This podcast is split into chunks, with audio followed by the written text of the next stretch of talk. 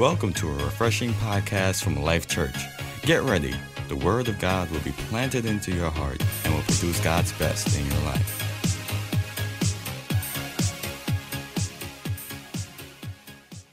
Um, I want to get into the Word right away. Are you excited about the Word of God? Praise God. It's funny, I don't even have a sermon title today. Sometimes that happens. Uh, God just kind of puts things in your heart, and you're just kind of not exactly sure how He wants to flow. Uh, I know what He wants to say, but we're just gonna just flow. Amen. Praise God. Um, I remember speaking of birthdays. Um, anybody can think of your like your most favorite birthday celebration, a party, or something like that? All right.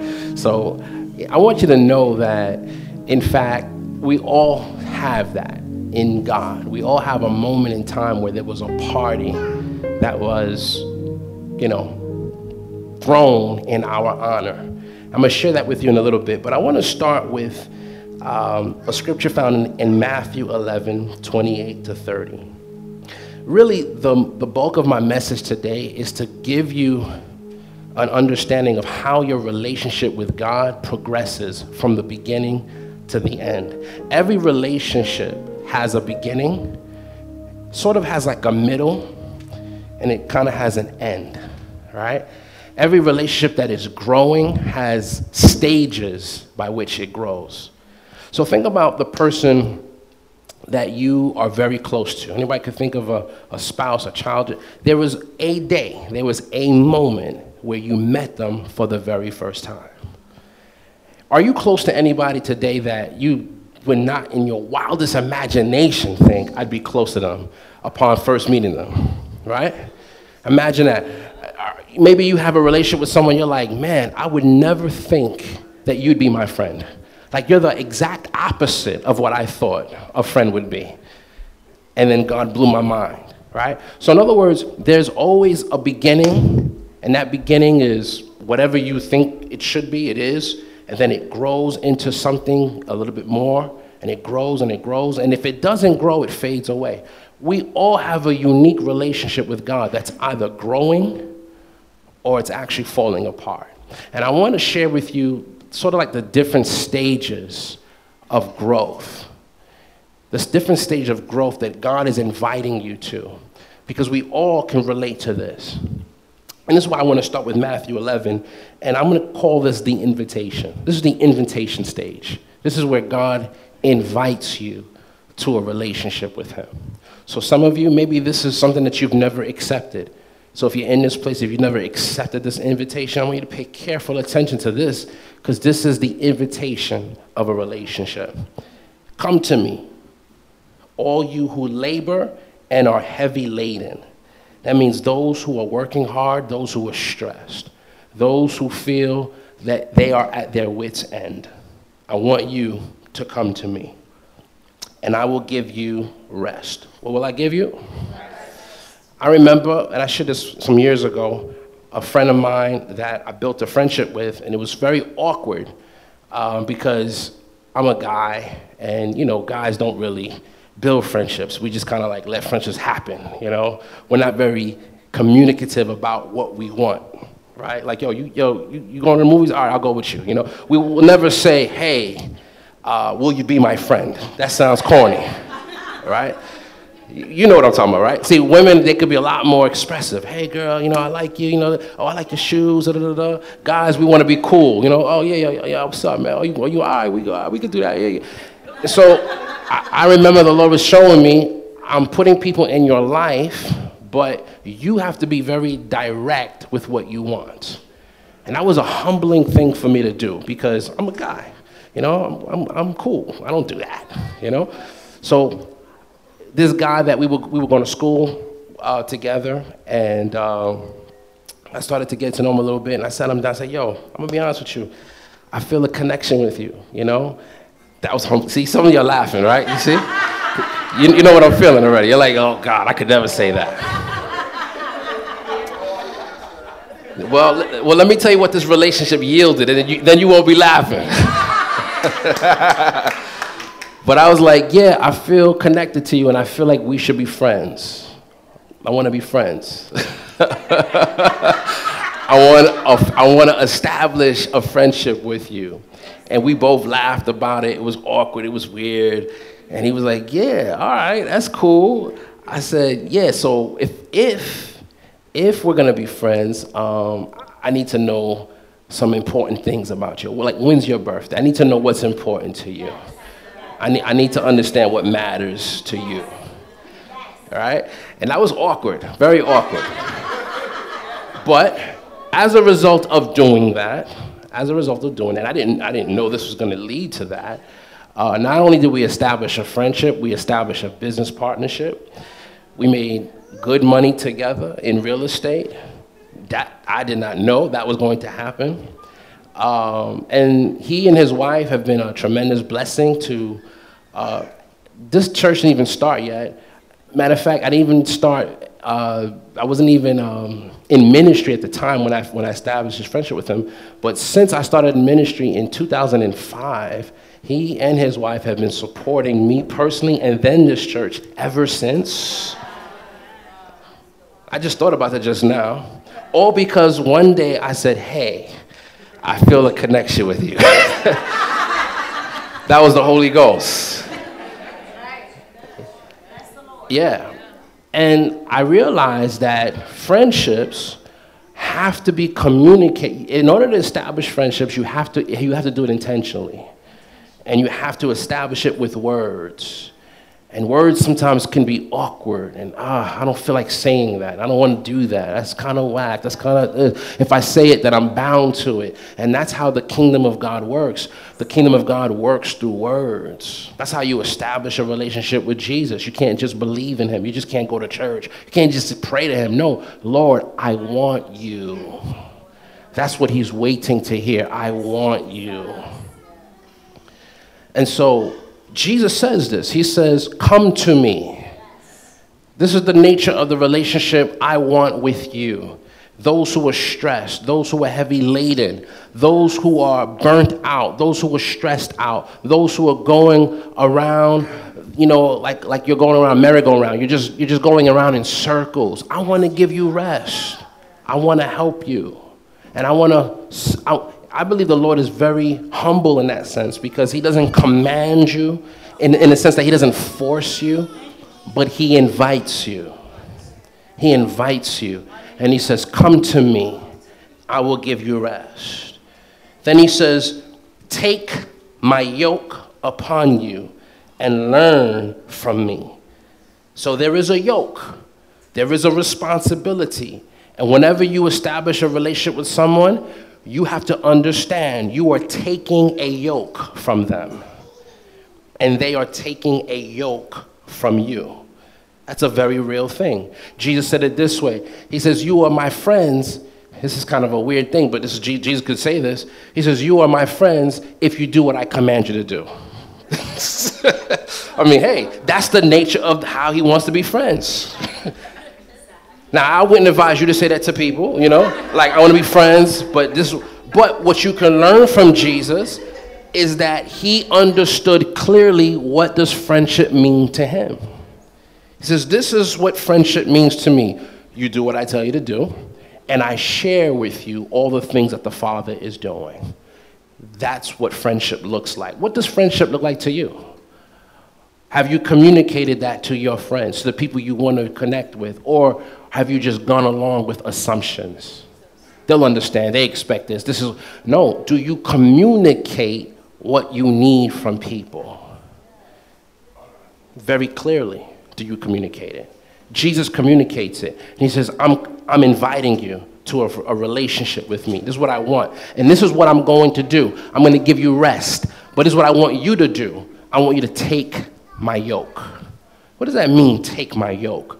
Well, that's, remember, they live in an agricultural uh, uh, setting, and so agriculturally, they would graze the fields, the animals would graze the fields, and as you've seen, oxen, they'll have literally a, a yoke, and it would, it would be yoked to another animal, and they would literally plow the field with this yoke. In other words, I'm going to, I'm working, I'm doing something, but I need you to do it with me I, want, I want to put the yoke that I have. I have a responsibility. I have a responsibility to people. I have a responsibility in, in this world.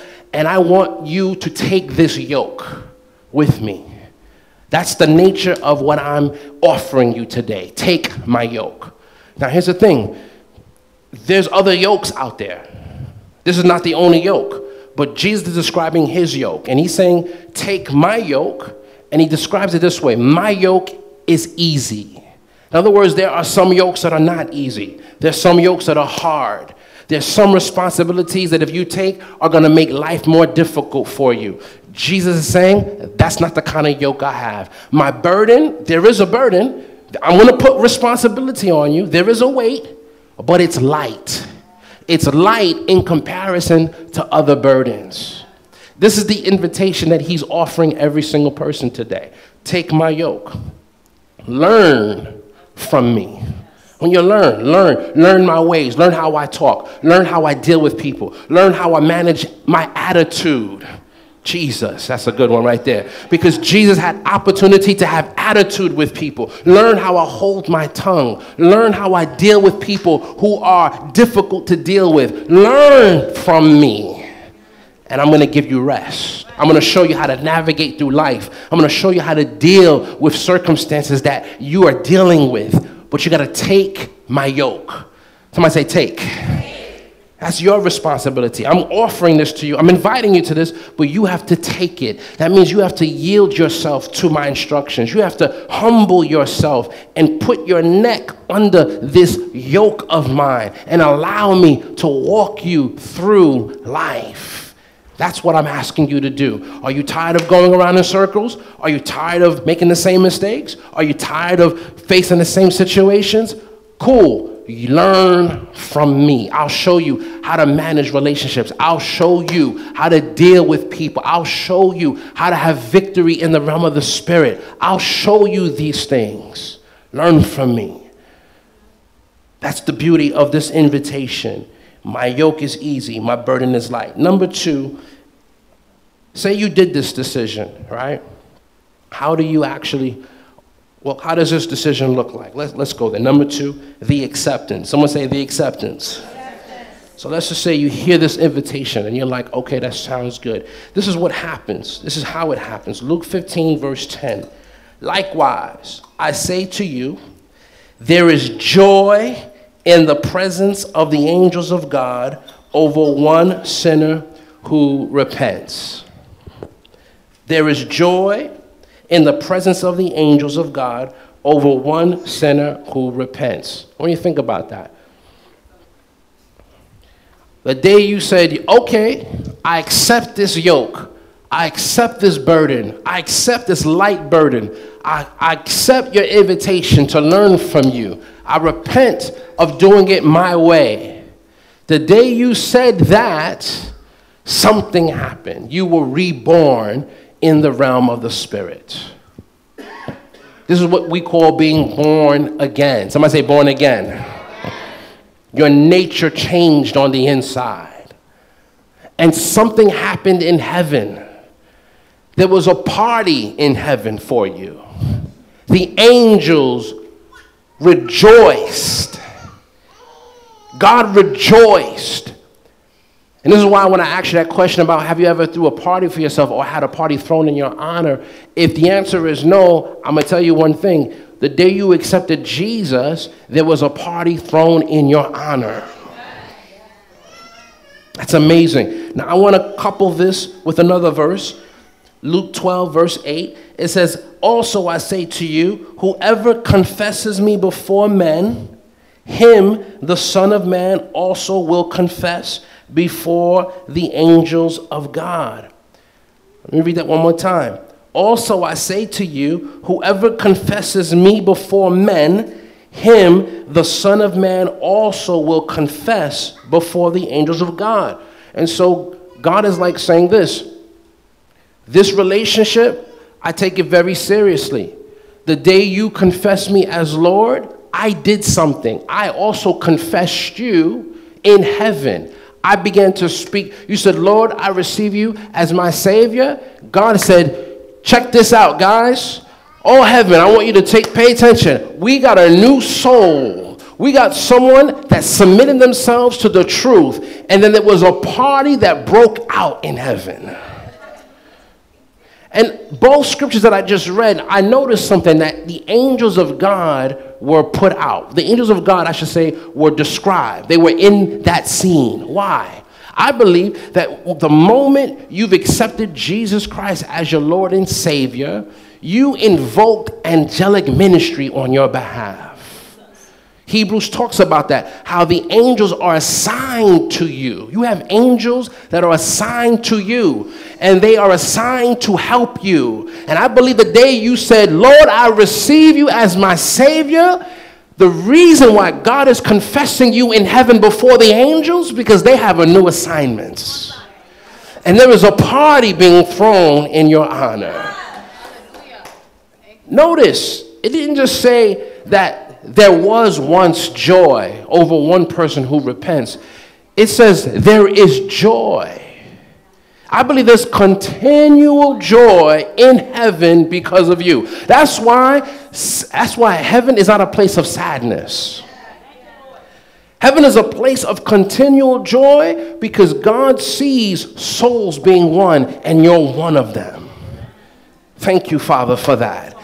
Do you realize that while you're, that's why people say this often, especially in funerals, and it's sad, I, I, get it, but they say you'll see a poem at the back of the card that they pass out, and it's usually something that says, Don't weep for me, I'm, I'm in a better place, right? They'll kind of let you know, I'm fine. And I know it's, you know, it's a little bit of a consolation at the moment, but the reality is, if they knew the Lord, that is 100% correct.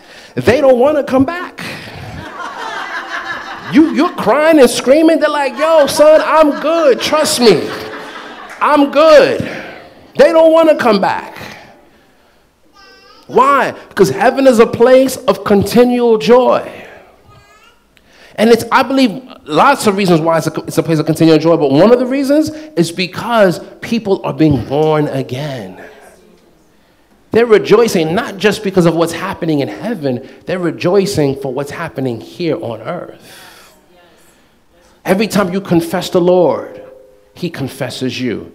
And I want to, the reason why I'm bringing this up is because that's a, that's a very important stage of development in relationships. Relationships need a confession, and they need you, it needs you to declare who this person is to me. You ever see a man or a woman and one of them is reluctant to claim the other, even though they have a relationship?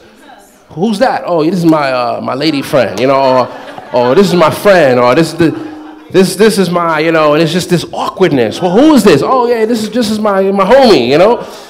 And there is not a confession of who this person is. God is like, nah, I don't do that. The moment you talk about me being your Lord, I'm confessing you in heaven, declaring to all of heaven, this one belongs to me. I'm not reticent. I'm not hesitant. I'm not shy about it. No, I'm telling you with all boldness, you belong to me. And all of the angels are rejoicing because of it.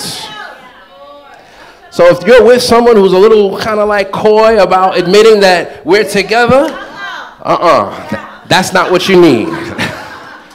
you need someone that's gonna be bold. Yeah, this is my man. That's my man. That's my woman. That's, that's mine right? And if you don't have that, that's a problem. That's a problem. Amen. Let me help somebody out. You should never, you should never wonder, what are we? Are we, are we something or not? What, what, what, what, what's going on here? No, it should be clear what's going on here. If it's not clear, that means there is no purpose to the relationship. God is not you know, kind of like, yeah, would you, we, imagine you ask the Lord, Lord, what are we? And he says, I don't know, we're just, we're just chilling. We, we're just chilling. We're just, you know, we're just having a good time. That's what, that's what we're doing. You're like, God, I don't know if that feels right to me. No, God is very black and white. You, you belong to me, or I do not know you. There is no gray area with, with God. God is not like, well, I kind of know you well. Yeah. He's like, yo, you either in or you're out. Thank God for clarity. God doesn't play that, that, that game of, uh, I'm not sure, well, you know. No, no. You're either in or he will say, I never knew you. Jeez, that's serious. Thank God that we're known by God. Amen. And so there's a confession that's needed. How do I grow this relationship with God? There needs to be a confession of who He is to you. Not just as Lord and Savior, but there needs a confession of who He is in every aspect of your life. Psalm 91, David begins to, excuse me, not David, but I believe it's Moses who begins to speak about uh, protection and begins to talk about uh, uh the Lord's protection over his life. And he says, I will say of the Lord, He is my shield and my buckler. Could have been David. Either, David or Moses wrote that psalm. But he said, I will say the Lord. But the very first verse of that chapter was, He who dwells in the secret place of the Most High will abide under the shadow of the Almighty. That's verse one. In other words, I'm abiding, and now I can say something about who He is. I will say of the Lord, He is my shield, my buckler. He is these things because I have a relationship with Him. That's what I'm speaking over. There needs to be a confession of who God is to you. Every time you confess who He is to you, heaven is responding in kind. Glory to God. Let me move on. This is going to be a little bit tough here. You guys with me here? All right, cool. Because every relationship, every relationship, I'm talking about your relationship with God, also needs the sharing of pain. The sharing of pain. As I think about relationships, I, I, talk about relationships a lot because it's what I deal with a lot just, just in ministry. One thing I realize is that you can be with someone and not share their pain. It's like, yo, we're together, but make sure you're good. I'm gonna make sure I'm good, and you just handle the things you need to handle I'll handle what I need to handle, and we just kind of come together. That's it, you know? And and there is no sharing of pain. There is no your burdens become my burdens. Your pain becomes my pain. Now, we have different graces, so you'll process pain differently than I will.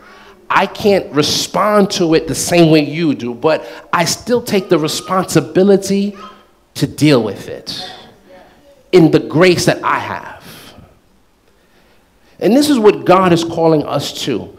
I gave you an invitation, you accepted. Now I want you to know that there are some burdens that I want you to share.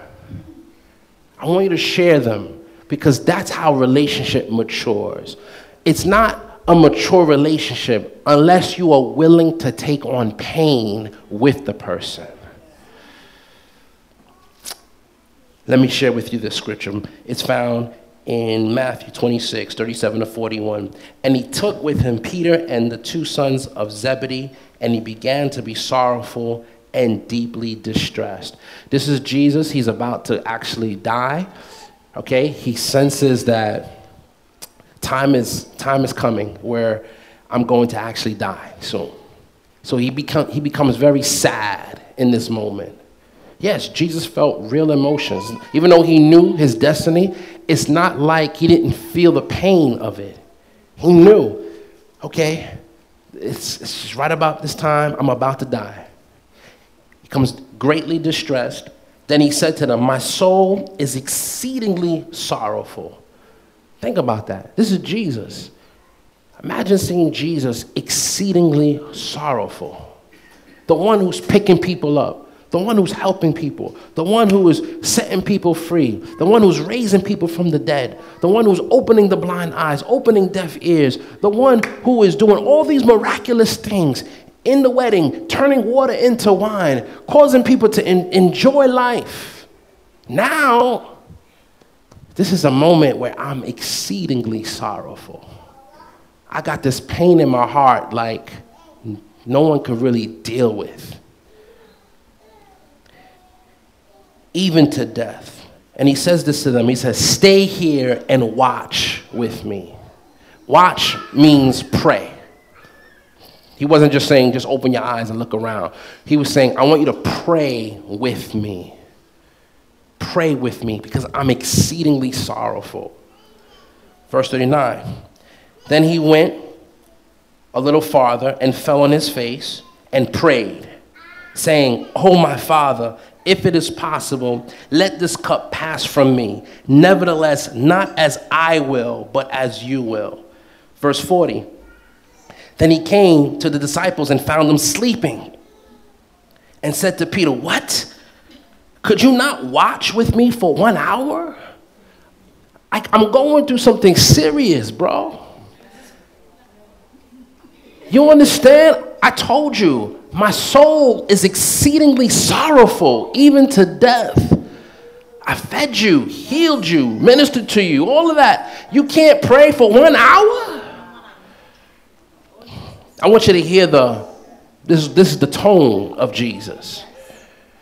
Watch and pray, lest you enter into temptation.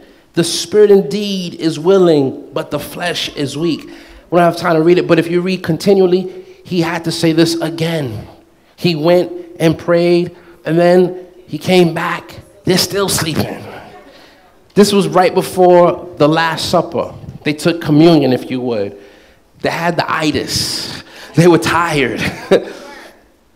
After eating, they were sleeping. And Jesus like, listen, this is a serious moment in history. This is not just about me. It's not just about you. Something's about to happen in the world, and I need people praying. And what did Jesus need? Because this is amazing. What did he need in that moment?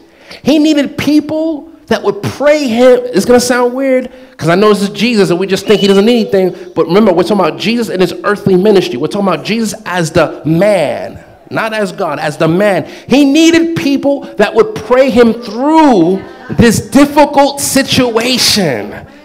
I'm going to go to the cross. I'm going to bear the sin of the world on me. I'm going to be separated from the Father. This is serious. Every relationship goes through that. Now, thank God we don't have to bear that cross. That's, that's a cross that was already bore. Thank God. But you will have to bear. There will be certain things where God is like, look, there's a burden in my heart, and I want you to carry that. I want you to deal with that. There's an individual I'm sending to you that's a bit, you know, of a burden. That's my burden that I want you to share. There's some people that I want you to minister to. There's, there's some time I want you to donate. That's my burden. I want you to look around your community. I want you to look around your family. Start with your family. Have you, have you taken the burden to pray for them? Or have you just complained about them, ignored them, dismissed them? I know it's a burden to pray about your family members and pray for them, but that's a burden that I have because I love them, and I'm asking you, will you bear that burden with me? But God, they get on my nerves. Yeah, they get on my nerves also. but I love them. God, they never change. Well, listen, if you pray in faith, you'll be surprised what can change. Will you bear that burden? There are burdens that God wants you to carry. I, I, just feel this because it's not something I typically talk about a lot, but I just feel that there is a pain that God wants you to sometimes share with Him. And He's inviting you to that. Every relationship, and I'm talking about mostly your relationship with the Lord, but every relationship will go through a point in time where you're going to have to step in and say, I will bear this with you.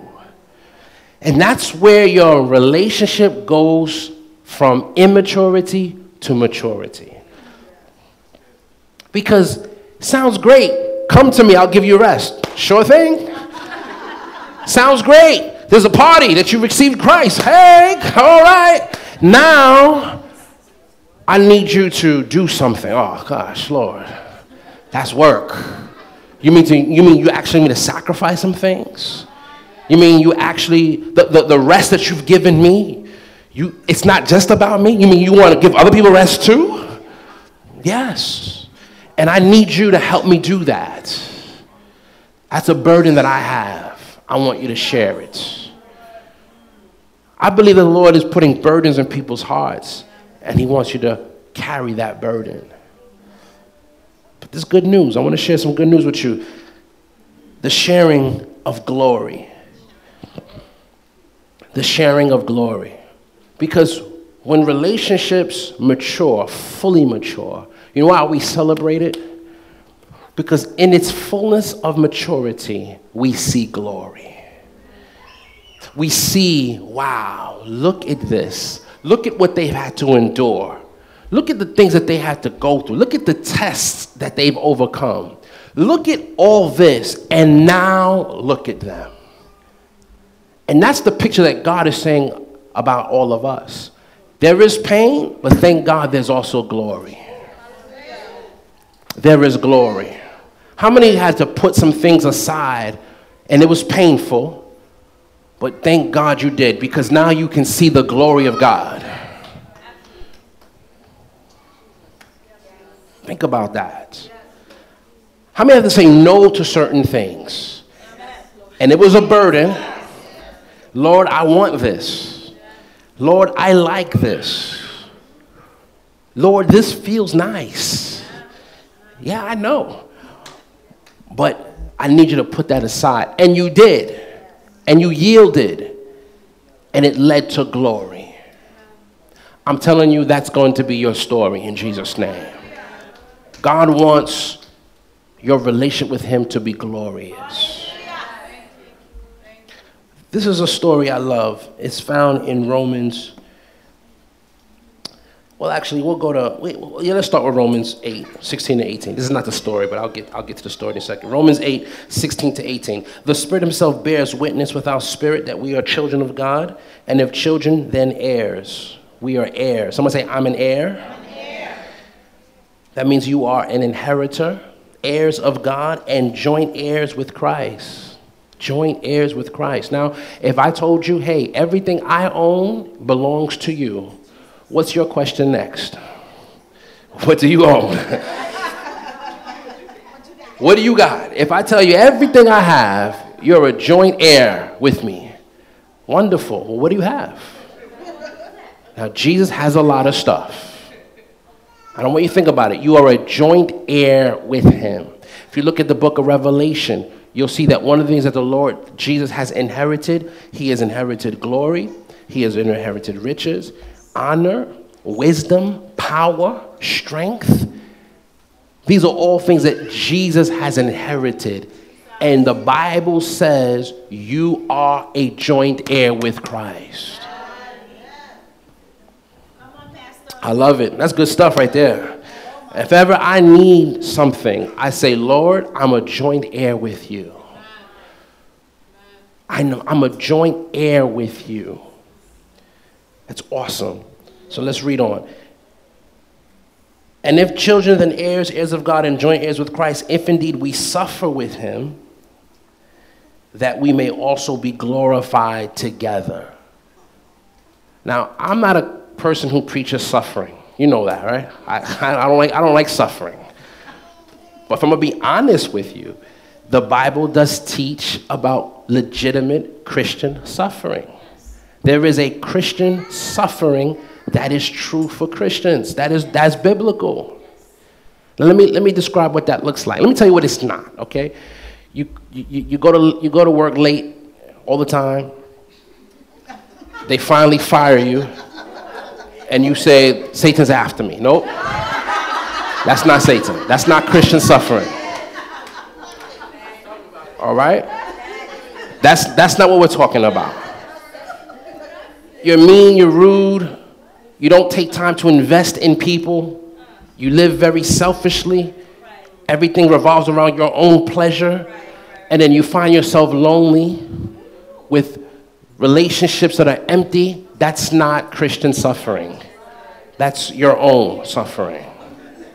Right? You don't manage money properly. Visa, MasterCard, those are your best friends. You find yourself in want. That's not Christian suffering. Okay? Let's be very clear about it. Christian suffering is when you suffer, when you do without because you maintain your integrity and your faith in the Lord Jesus Christ. Christian suffering is when you go without or you're persecuted or you are let go from a job, someone walks out on you, someone mistreats you, you are somehow hurt because you've chosen to hold to what you know is right. That's Christian suffering. And it is legitimate. God is not going to always save you from that. There is a legitimate suffering that those who hold to their integrity, to their righteousness, will suffer. You must be clear about that. You might lose out on things because you did it the right way. I gotta be very bold and clear about that because some, some, sometimes people think, oh, I did it the right way. Why is this happening to me? It's happening to you because you did it the right way. That's why. Yeah, yeah. It's not like you do it right and God's like, oh, wonderful. Let me just make everything go right for you. No, it doesn't work that way. Sometimes you will do things the right way and it will feel like a loss. That's Christian suffering. Lord, I could have I could have had this long time ago, but I chose to do it the right way. That's suffering. Are you hearing what I'm saying? And it says that if we are willing to suffer with him, that we may also be glorified together. Verse 18 For I consider that the sufferings of this present time are not worthy to be compared with the glory which shall be revealed in us. So here's the good news yes, there is suffering, but it doesn't end in suffering. The end is glory. Somebody shout glory. That's the end. So when suffering's in the picture, don't get delusional. Don't go beside yourself. Don't think that God ignored you, forsook you, left you out. No, no. There'll be friends that won't be friends anymore because you said, I'm sorry, I don't get down like that. But the glory about that is you will be glorified with Christ, not just in heaven I'm talking about right here on earth. And this is where I want to share with you, and it's found in Mark chapter 10. This is a time where Jesus is speaking to a rich young ruler. I love that. I love those three those three descriptions. Rich, young, and a ruler. a rich, young ruler. I, I, there's something about that that really stands out to me that you could be rich, you could be young, and you could be a ruler. That's who Jesus was dealing with a rich, young ruler. And this man came to him and said, Good, good teacher, what, what must I do to inherit eternal life? Jesus says, Oh, that's simple. You know the commandments do this, do this, do this, do that. He said, Oh, I've been doing that since, since I was young. What else am I missing? Notice that. He, he didn't walk away from Jesus at that point. He could have said, Oh, really? Cool, all right. But he knew mm, something else is missing. What else am I missing, Jesus? What's going on? She says, Okay, sell all you have, rich young ruler. Give to the poor and come follow me. And the Bible says that he left sorrowful, sad. And he and Jesus then responded, and he says, How difficult is it for the rich to inherit eternal life? Now, some people just stop there. See, you rich, something's wrong. Jesus says hard. No, no, no. Notice the reaction. I don't have time to read all this, but the reaction of the disciples was astonishment. they didn't say amen to that. Then they say, yeah, amen, Jesus. They say, whoa, whoa, whoa, whoa, whoa, what, are you talking about?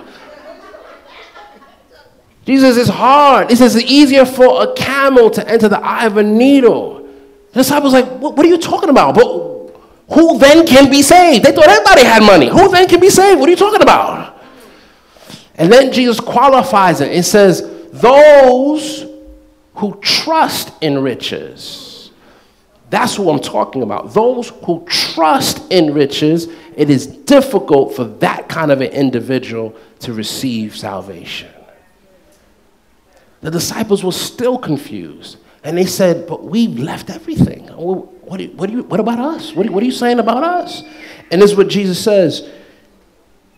So Jesus answered and said, Assuredly I say to you, there is no one who has left house or brothers or sisters or father or mother or wife or children or lands for my sake and the gospel's who shall not receive a hundredfold now. Somebody say now. now. In this time, houses and brothers and sisters and mothers. Notice he left out the wife. You ain't getting a hundred wives. I'm saying that for a reason. I'll get to that back. Notice he left one thing out. You guys missed it. I'm going to go back to verse 29. He says, Surely I say to you, there is no one who has left house or brothers or sisters or father or mother or wife or children or lands for my sake and the gospel's who shall not receive a hundredfold now in this time houses and brothers and sisters and mothers and children and lands with persecutions and in the age to come eternal life. So, first and foremost, what is a hundredfold return? A hundredfold is not just a hundred times what you gave. That's, that's not that. A hundredfold is, again, speaking agriculturally, it's when the crop yields its fullest harvest. Think of a hundredfold like a hundred percent. It's when it yields, because when you sow into the ground, some crops don't yield a full measure. This is why Jesus in another place said, some 30, some 60, some 100 fold. Sometimes a crop yields just a little bit. You get a little bit out of this sowing. Some, man, I've sowed one and I got an abundance. And God is saying, listen, there is nothing you can leave for my sake and the gospel's that I have not the ability to restore to you a hundredfold houses, lands, fathers, mothers and you may think, why, why, why don't you need a hundredfold fathers or mothers? You understand who he's talking to. He's talking to people that are literally going to leave family, go and travel the world, go and preach the gospel. People who will have to sacrifice time with their children, people who might not see their spouse, people who might have to sell their land because they need to free up their money so that they can travel and minister the gospel. Jesus is simply saying, there's nothing you can give up in this time that I will not 100 fold make returned back to you. That's the glory that comes in this relationship. I will ask you and tell you to give up some things, yes. But I'm telling you, everything that you do and you give up for my sake and the gospel's will yield a hundredfold return. Come somebody, isn't that good news for somebody? This is why, no matter what the Lord puts in your heart to give, to, to walk away from, to sacrifice, to invest in, there is nothing that you can do that God will not restore back unto you. And know, sometimes, again, going back to, to mothers and fathers and lands, it may not be obviously biological mothers, biological fathers, biological children, but sometimes you've walked away from relationships, and God has a way of restoring people that fill that same void and even more. You could think of someone like a Mother Teresa, for instance. Never had children, but many children saw her as a mom right? You could look at many people who've given themselves over to any kind of ministry work where they've had to sacrifice things. And though they may not have the conventional life that others may enjoy, God has a way of restoring that which was sacrificed, that which was lost, the pain that they had to go through being without certain things. This is why, if the Lord is telling you, I need you to adjust this relationship. I need you to get rid of this. I need you to invest in this. I need you to put yourself into this or into that. Don't complain. God has a way of restoring a hundredfold. And that's the maturity of relationships. That's how it grows, that's how it builds. There's an invitation, there's an acceptance, there's the sharing of pain, but there's also the sharing of glory. And I see glory happening in this place. I see glory happening in your life. Some of you have chosen the way of the will of God. And you've said, Lord, I'm doing it your way. I have good news for you. Glory is headed your way. And when it comes, I want you to be big about celebrating it. I want you to begin to say, This is God. This is God. This is God. God did this. God made it this way. God restored this. This is why I'm enjoying this season in my life because of what I had to endure, because of what I've sacrificed, because of what I've said no to, because of what I've said yes to. This is the reason why my life is filled with glory. How many expecting glory in their lives? Turn that frown upside down, like they like, like, like, like they like to say. Stop being sad about the things that God has required of you. Understand that glory is on its way.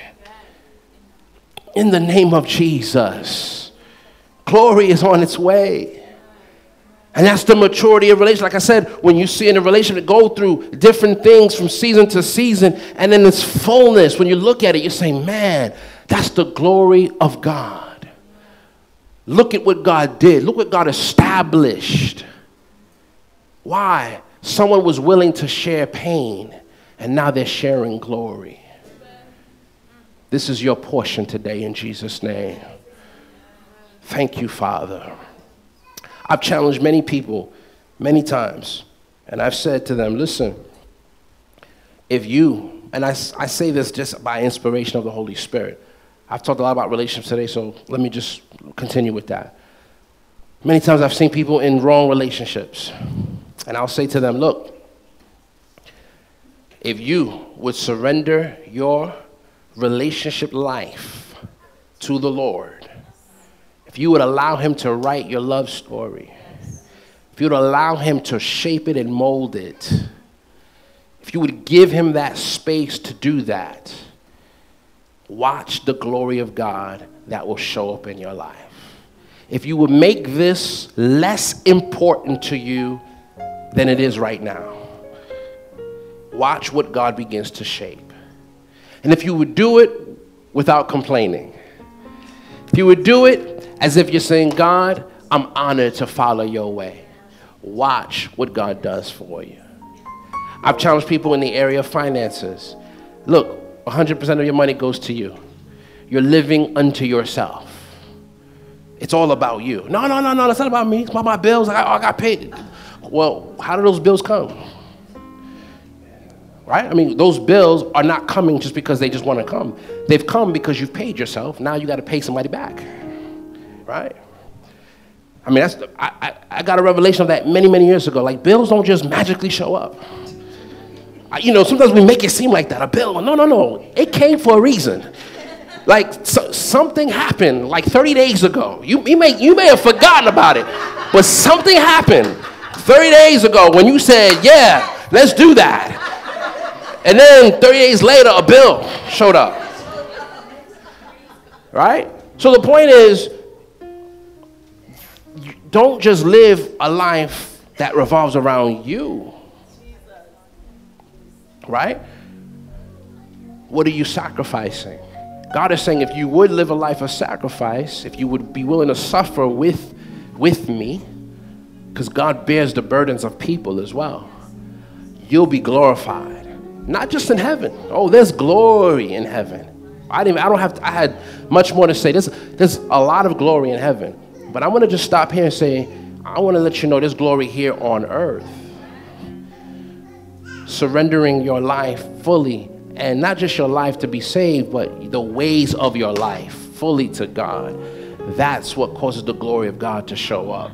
Father, let your glory show up in our lives like never before. In the name of the Lord Jesus, let your glory fill our homes. Oh, let your glory fill our homes. You know, it's a sacrifice to turn off the television and say, kids, we're going to all pray.